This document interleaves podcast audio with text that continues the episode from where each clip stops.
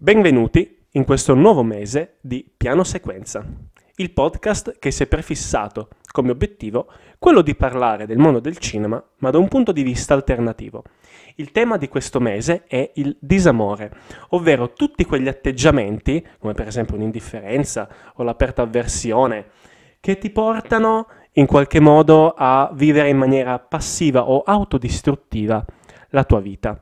I quattro film che andremo a trattare saranno guardati da questo punto di vista preciso, sotto questa lente di ingrandimento, ma ne parleremo dopo la sigla.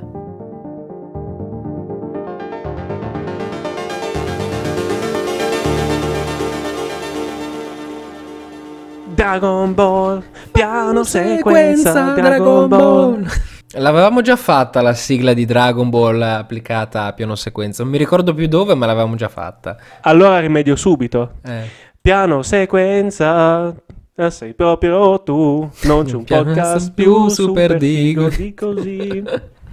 Beh, ci sta, ci sta. Ci sta. Perché ricorda a tutti che GT è il vero sequel di Z e, e mi attirerò delle antipatie ma GT è il vero sequel di Dragon Ball Z. Comunque, non è questo l'argomento del podcast di oggi. No, assolutamente.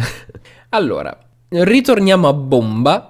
Riparlando di annientamento, ma qui secondo me c'è uno dei punti di forza di questo nostro podcast. Perché? Perché magari voi dite, ma si saranno sbagliati, avranno scritto annientamento ma volevano fare un altro film. L'hanno già trattato lo scorso episodio con l'ospite, con Matte, che salutiamo, ciao Matte.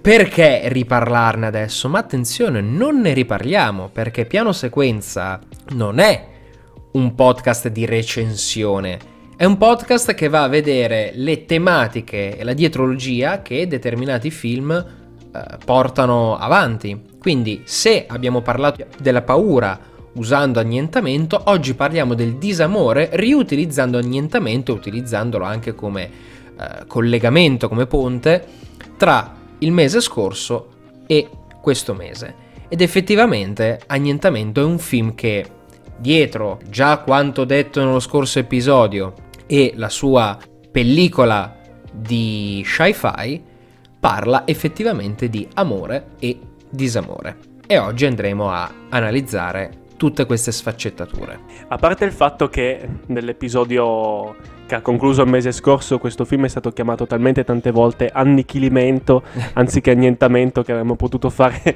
gli ignori e dire che è un film diverso. Effettivamente. Però, a parte questo, piano sequenza nasce proprio per questo. Esistono film, come nel caso di annientamento, che hanno più sfaccettature, tutte quante, quasi tutte, molto interessanti ed è veramente figo vedere come si può approcciare un film sotto più punti di vista. Tant'è che se noi è la seconda, terza volta che parliamo di, di annientamento in un nostro contenuto, sì. visto che siamo già stati preceduti da un nostro episodio di Sopra un unico divano. Effettivamente, calcolando anche quella rubrica lì, è la terza volta che ne parliamo di questo film. È la terza volta, quindi se noi non riusciamo a smettere di parlarne, quando ho detto alla mia ragazza che saluto, che anche oggi avremmo parlato di, piano di, di annientamento, mi ha detto ma basta con sto annientamento, com'è possibile che c'è ancora parla- da parlare di sto film che a me non mi ha detto niente? Quindi è bello vedere che esiste anche questa sfaccettatura. Effettivamente, effettivamente, dopo ben tre anni dalla sua uscita. Dopo ben tre anni, poverina, le scasso gli attributi da tre anni su questo film, ma prometto che dopo questo episodio, almeno per un altro annetto, al massimo, non okay. ne parlo più, esatto. allora, io inizierei subito a eh, definire il concetto stesso di annientamento che appunto lo colleghiamo con eh, il disamore.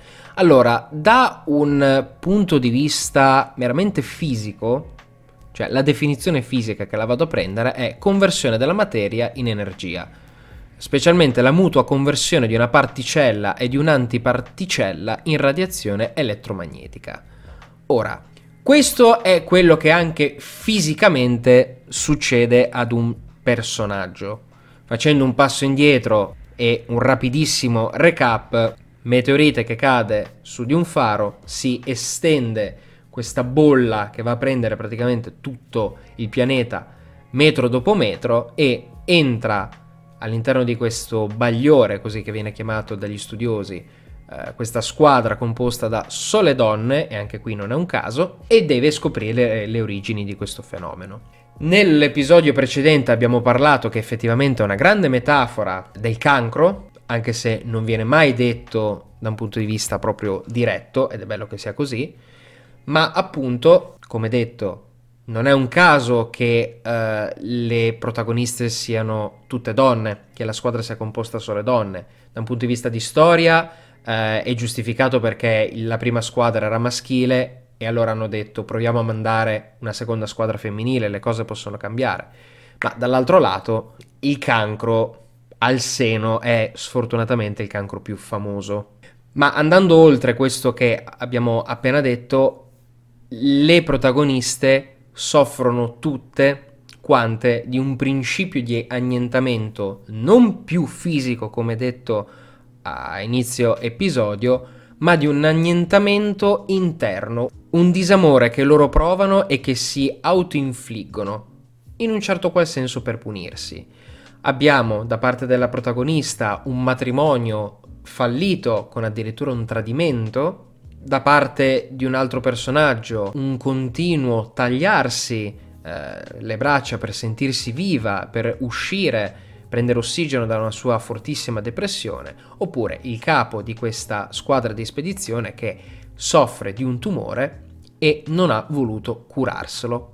E da qui nascono tantissimi argomenti, tra cui anche la differenza fra annientamento, autodistruzione e suicidio, ma ne parleremo meglio anche più avanti. Su questo ci tengo appunto a precisare che essendo che questo film porta all'ordine del giorno temi appunto molto complessi come l'autodistruzione, eh, la depressione, eccetera, ci tengo appunto a fare questo cappello di disclaimer dicendo quelle che diremo sono appunto analisi pertinen- pertinenti al cinema e al tema, ma secondo la nostra opinione ovviamente non vogliamo spacciare le nostre opinioni per verità. Quindi, come dire, ci, ten- ci tengo a precisare proprio perché magari se qualcuno ha un'idea diversa eh, della depressione o sta affrontando la depressione in una maniera diversa, questo discorso non vuole assolutamente essere qualcosa che va a, a valicare quello che è il pensiero di qualcun altro, no? Essendo, come dire, discorsi molto intimi, secondo me era giusto fare questo, questo piccolo disclaimer. Sì, assolutamente. Da dove vogliamo partire? Perché effettivamente questo discorso qua si amplia in molti aspetti del film, perché abbiamo ad esempio il tema della bolla in sé, il tema di, questa, di questo ambiente alieno che va a permeare una parte dell'ambiente della Terra, bolla che è in espansione, disconosciuto che mescola al suo interno tutto ciò che ingloba. E già soltanto questo è una, una metafora in qualche modo del, del, tumore, no? Particelle senza controllo che si sviluppano a ritmi velocissimi. Se da un lato si può avere questa visione, dall'altro lato lo si può quasi vedere appunto come una specie di inferno dantesco, perché ognuno in qualche modo sembra avere ciò che si merita, in qualche modo ciò che desidera da un punto di vista di condanna del proprio, del proprio fisico. Te che cosa ne pensi? Beh, sicuramente all'interno del bagliore, per anche la fine che eh, loro fanno, c'è una manifestazione simbolica dei problemi della loro vita. Eh, pensiamo appunto alla ragazza eh, che si taglia, che alla fine poi lei vede fuoriuscire eh, dalle sue braccia della vegetazione sempre in relazione al fattore che all'interno di questa bolla tutto il DNA di flora, fauna si continua a mescolare e quindi lei inizia a camminare andandosene, allontanandosi dal personaggio di Natalie Portman finché poi non si ritrova in questa radura con queste piante dalla forma umanoide. Quindi ti lascia intendere che appunto lei ha fatto vincere in un qualche modo la sua depressione diventando un tutt'uno con l'ambiente. Qui c'è anche un bel discorso da fare, ovvero che sempre mettendo le mani avanti e ribadendo quello che tu hai detto prima eh, circa queste tematiche che sono molto delicate, ovviamente noi non siamo psicologi, siamo studiosi di cinema e noi ci leghiamo direttamente e solo ed esclusivamente a questo film e a quello che noi abbiamo capito volesse dare come interpretazione. Trasmettere, sì. Esatto, mm, non, non, è un giudizio assolutamente. Detto ciò, uh, questo ambiente ti permette di deresponsabilizzarti. Questa è una cosa che mi avevi detto tu, nel senso che proprio prendendo il caso del personaggio di cui ho appena disquisito, lei non affronta più la depressione perché ha la possibilità di unirsi a questo ambiente e diventare qualcosa di nuovo. Effettivamente poi tutti i personaggi, dato questo potere di quest'area X, diventano qualcosa di nuovo. Ma lei forse in particolare. È una forma di disamore? È una forma di amore?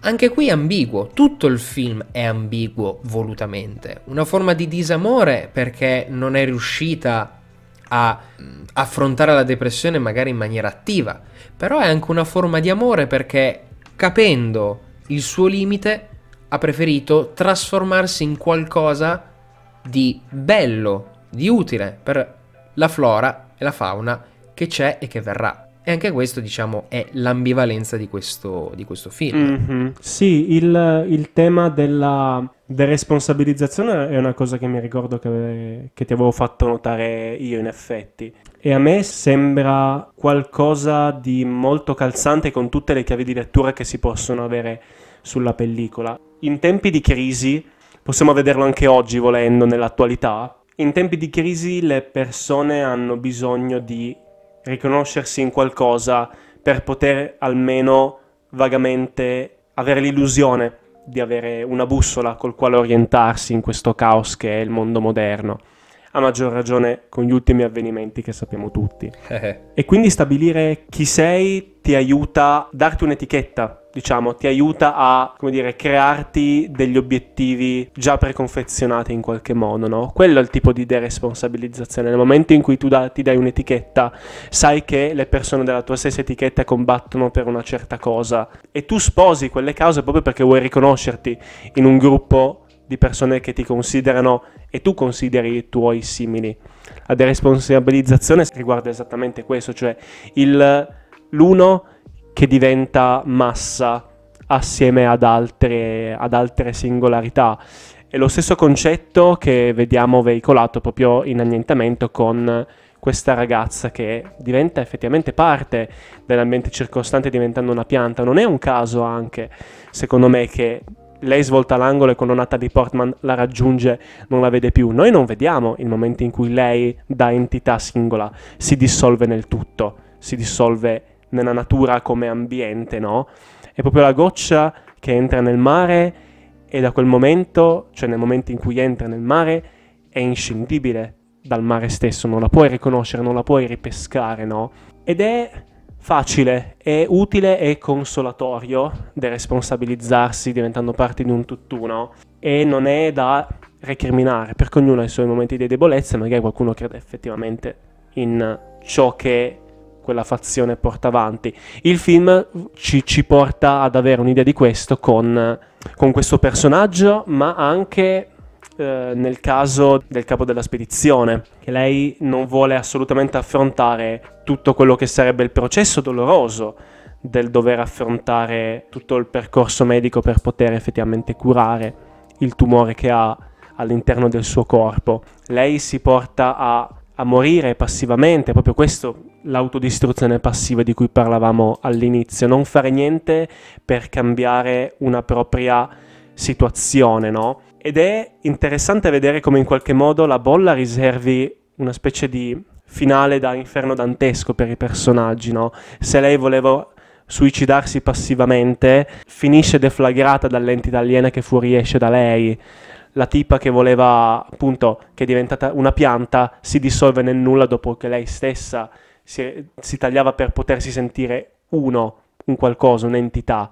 No? Come anche la. e ridiciamola perché è la scena migliore del film come eh, quando la, l'altra che impazzisce e subentra poi eh, la scena meravigliosa dell'orso, lei che stava facendo un'azione incredibilmente violenta, di violenza poi muore perché viene sbranata da, da un orso nella maniera mh, mm, peggiore possibile. Quindi, cosa rappresenta quella scena l'abbiamo già eh, detta, definita e ben descritta nell'episodio precedente, quindi non, non ci dilunghiamo, però effettivamente si conferma ancora una volta questa manifestazione simbolica mm-hmm. eh, e legge del contrappasso di tutte loro, assolutamente. La cosa più interessante che trovo nel film è che in qualche modo parla di noi, parla dell'essere umano. Se c'è qualcosa che effettivamente mi affascina del film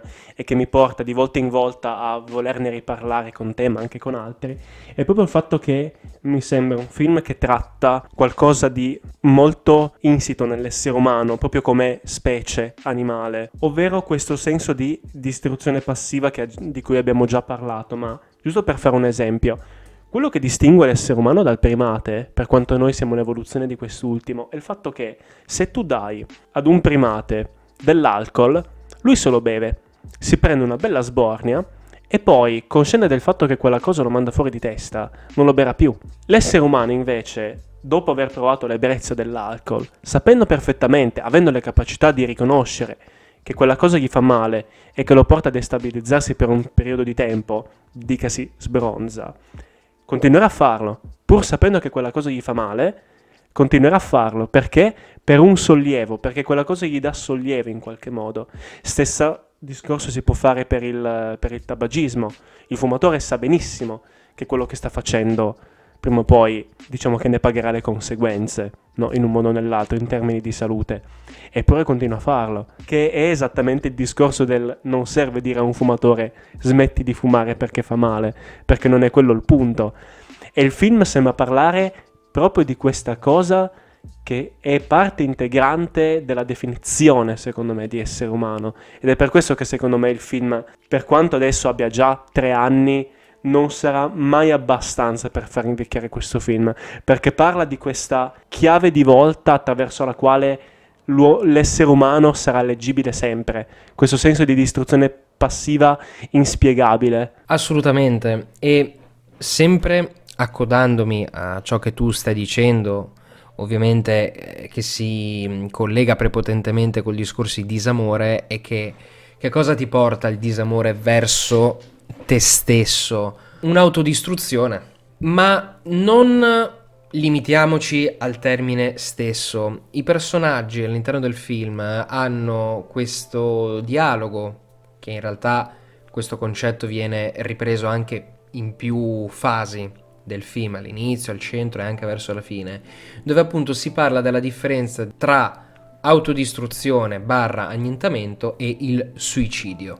Ora, fondamentalmente per quella che è la concezione di questo film, la differenza è abissale. L'autodistruzione è quasi un fuggire, è un lasciarsi andare. Non è una vera e propria accettazione, mentre il suicidio è una volontà ben specifica e forte. Effettivamente anche questo lo possiamo vedere, nel senso se ne parla e poi il suicidio che uh, fondamentalmente commette il personaggio di Oscar Isaac al, al finale è un suicidio con un'intenzione liberatoria, non ce la faceva più e da lì poi arriva il clone suo che uh, porta avanti poi fondamentalmente, anzi che porta avanti, che fa proprio partire poi tutta la vicenda.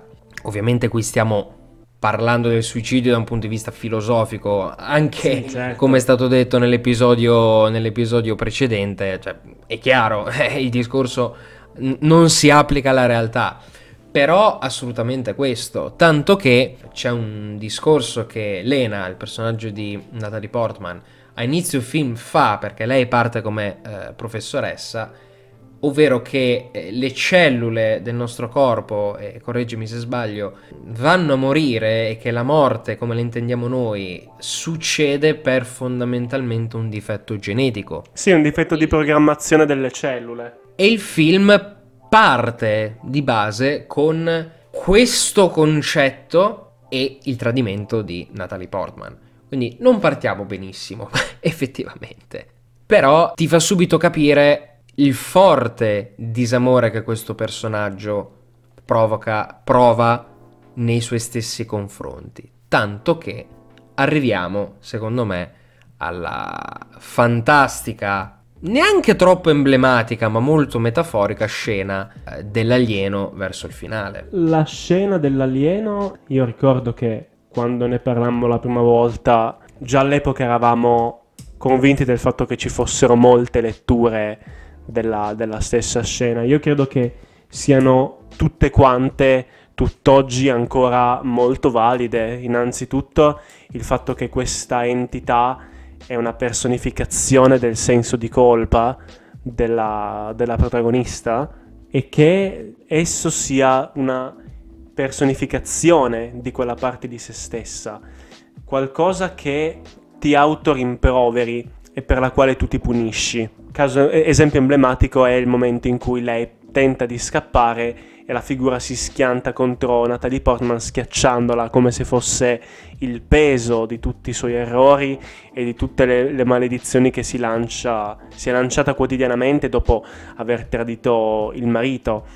È anche interessante vedere come il discorso che avevamo fatto riguardo l'entità aliena in sé, ovvero che l'entità aliena non era aggressiva e attaccava soltanto nel momento in cui veniva attaccata per prima, no? Quindi agiva soltanto per difesa.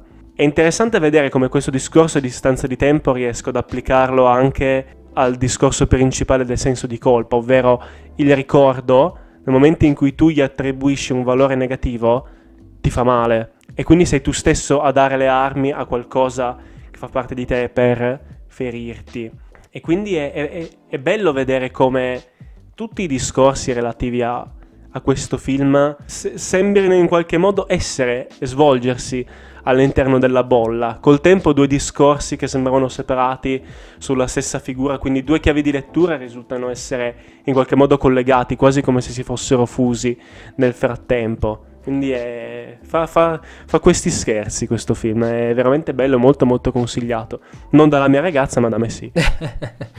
Beh, tra le altre cose aggiungerei anche delle chiavi di lettura proprio anche in base ai movimenti che questo alieno fa. Questo alieno coppia sin da subito le movenze di Lena. Ma vorrei farti notare che nel momento in cui lei fa un movimento, lei cade, lei si rialza, il, l'alieno la copia. Sicuramente anche per capire, perché la forma aliena è confusa tanto quanto lei. Noi diamo per scontato che gli alieni sanno già tutto, ehm, hanno una forma umanoide, ma effettivamente non lo possiamo sapere. E qua il film è molto intelligente, anche l'alieno quando arriva studia ma porrei l'accento sul fattore che quando lei indietreggia, la forma aliena avanza. Ed è l'unica cosa che fa opposta. Proprio come a voler dire e a rappresentare maggiormente i sensi di colpa. Più arretri, più questi si fanno avanti. Ed è molto interessante, come anche molto interessante quando poi l'alieno assume anche le sembianze proprio fisiche di Lena, e lei riesce a sconfiggere, tra virgolette, sconfiggere eh, l'alieno in che maniera? Mettendogli questa bomba al fosforo in mano ed, e facendola detonare. Che è una detonazione lenta, molto dolorosa perché poi l'alieno muore attraverso le fiamme, ma è come se ci fosse un'accettazione. Quando l'alieno si trasforma in lei, e ricordiamo che l'alieno si crea anche grazie a all'assorbimento del sangue di Lena, è come se assorbisse il suo senso di autodistruzione, quindi c'è un'accettazione da un punto di vista metaforico dei propri peccati, da un punto di vista di film intrinseco, appunto anche di assorbimento della personalità di Lena, di questa sua autodistruzione. Copia l'essere umano anche nei suoi difetti. Esatto. E questa cosa si conferma ulteriormente perché quando l'alieno prende fuoco, innanzitutto la lascia andare. Poteva tranquillamente bloccarla come ha fatto prima, ma la lascia andare. E poi quando sta morendo e capisce che sta morendo, ovviamente, la prima cosa che fa è toccare la guancia del cadavere del marito. E guarda anche il parallelismo.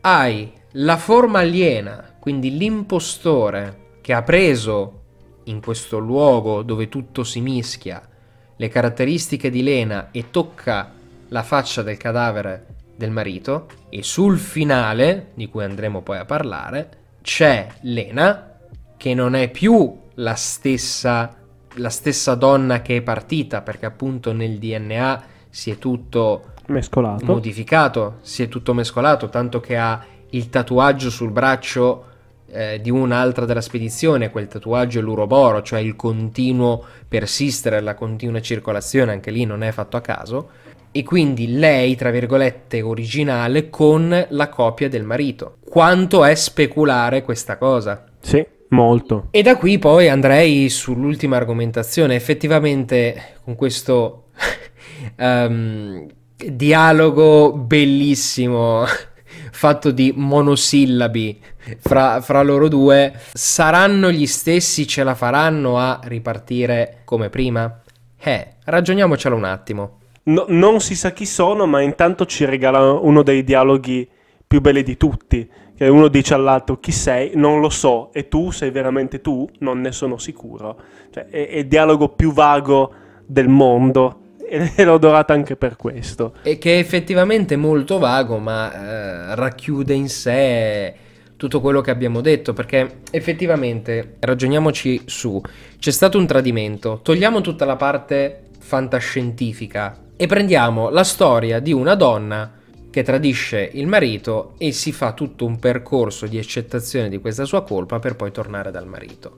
E il marito accetta. Sicuramente prima del tradimento erano una coppia e dopo il tradimento sono sicuramente persone diverse rispetto a prima. Quella cicatrice c'è e ci sarà. Ci mettiamo tutto il lato fantascientifico che questo film ci ha dato e loro due non sono le stesse persone che sono prima dell'essere entrati nell'area X. Uno perché è un clone, con però l'assimilazione della personalità, dei ricordi, di tutto quanto del marito e lei non è quella che è tornata per l'esperienza traumatica che c'è stata e per la rimescolanza del DNA, per tutto quello che abbiamo detto. Certo. Quindi effettivamente non ci è dato assolutamente sapere, anche perché il film finisce completamente, è autoconclusivo, è tratto da tre libri di mm, Jeff Vandermeer, ma il film inizia e finisce e non ci sarà un sequel. Molto probabilmente, poi chi lo sa. Particolare che mi aveva suscitato molta ilarità. Questa cosa che è autoconclusivo nonostante sia tratto da una trilogia mi aveva mandato fuori di testa. Esatto, in, un periodo dove eh, tutti fanno 10.000 sequel e se c'è un film mh, mm, pensano già al suo seguito questo di tre libri dice ma sai che c'è? Ma ne faccio uno che finisce. Arrivederci e grazie. Genio. Che poi piccola parentesi quello che recriminavamo all'epoca è pure peggiorato perché ora non ci sono solo i film a far parte di un arco narrativo ma anche le serie tv e non diciamo sì. chi ma si sa chi quindi figurati sì mm, abbiamo un, un po' mm, come si suol dire cagato fuori dal vaso ma è, una, è un discorso a parte è un discorso a parte Tornando al nostro annientamento, appunto, noi non ci è dato sapere cosa, cosa, non ci è dato sapere cosa questi due faranno, ma di sicuro alla base c'è stato e forse c'è ancora un forte disamore. Sono molto d'accordo e in conclusione, prima dei saluti, ci tengo a spronarvi alla visione di questo film perché per quanto qualcuno tipo la mia ragazza, possa considerarlo no- noioso e pesante, cosa che effettivamente è un pochino. Cioè, come avete visto, non è che sia un film. Dire, non, è che, non è una scampagnata nei boschi allegra. Ma mh, mm, pesante sicuramente, noioso no, però pesante. No, no, sì. noioso no, Pe- pesante un pochino sì. Ma, ma, togli il pochino, no? È proprio pesante come film, obiettivamente parlando. Ciò nonostante, io rinnovo, se non l'abbiamo già fatto nell'episodio scorso, l'invito a guardare questo film perché A parte il fatto che io personalmente lo reputo di un regista che ci regalerà tante belle perle in futuro, Garland secondo me può solo fare cose bellissime al cinema, ma poi è un film che in qualche modo, se vi lasciate catturare, saprà parlare direttamente al vostro io interiore. Ci sarà sicuramente qualche dettaglio, qualche dialogo, qualche personaggio, qualche evento che saprà parlare a qualche esperienza che avete affrontato o a qualche paura, a qualche evento che sperate di, di non dover, al contrario, mai dover affrontare.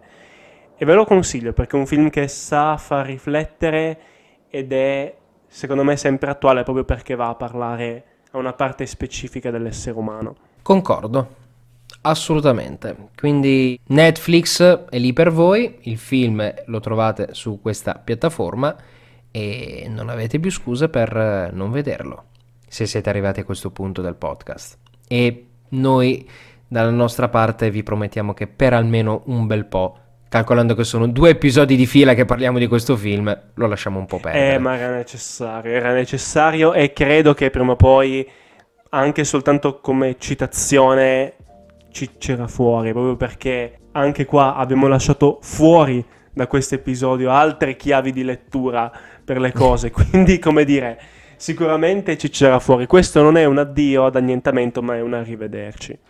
esatto. Quindi ci vediamo, non è vero, ci sentiamo. Ci sentiamo, ci ascoltiamo. Ci ascoltiamo settimana prossima con eh, Il disamore, parlando di un altro bel film, strano, incredibilmente strano, ma molto bello. E grazie a tutti. A presto.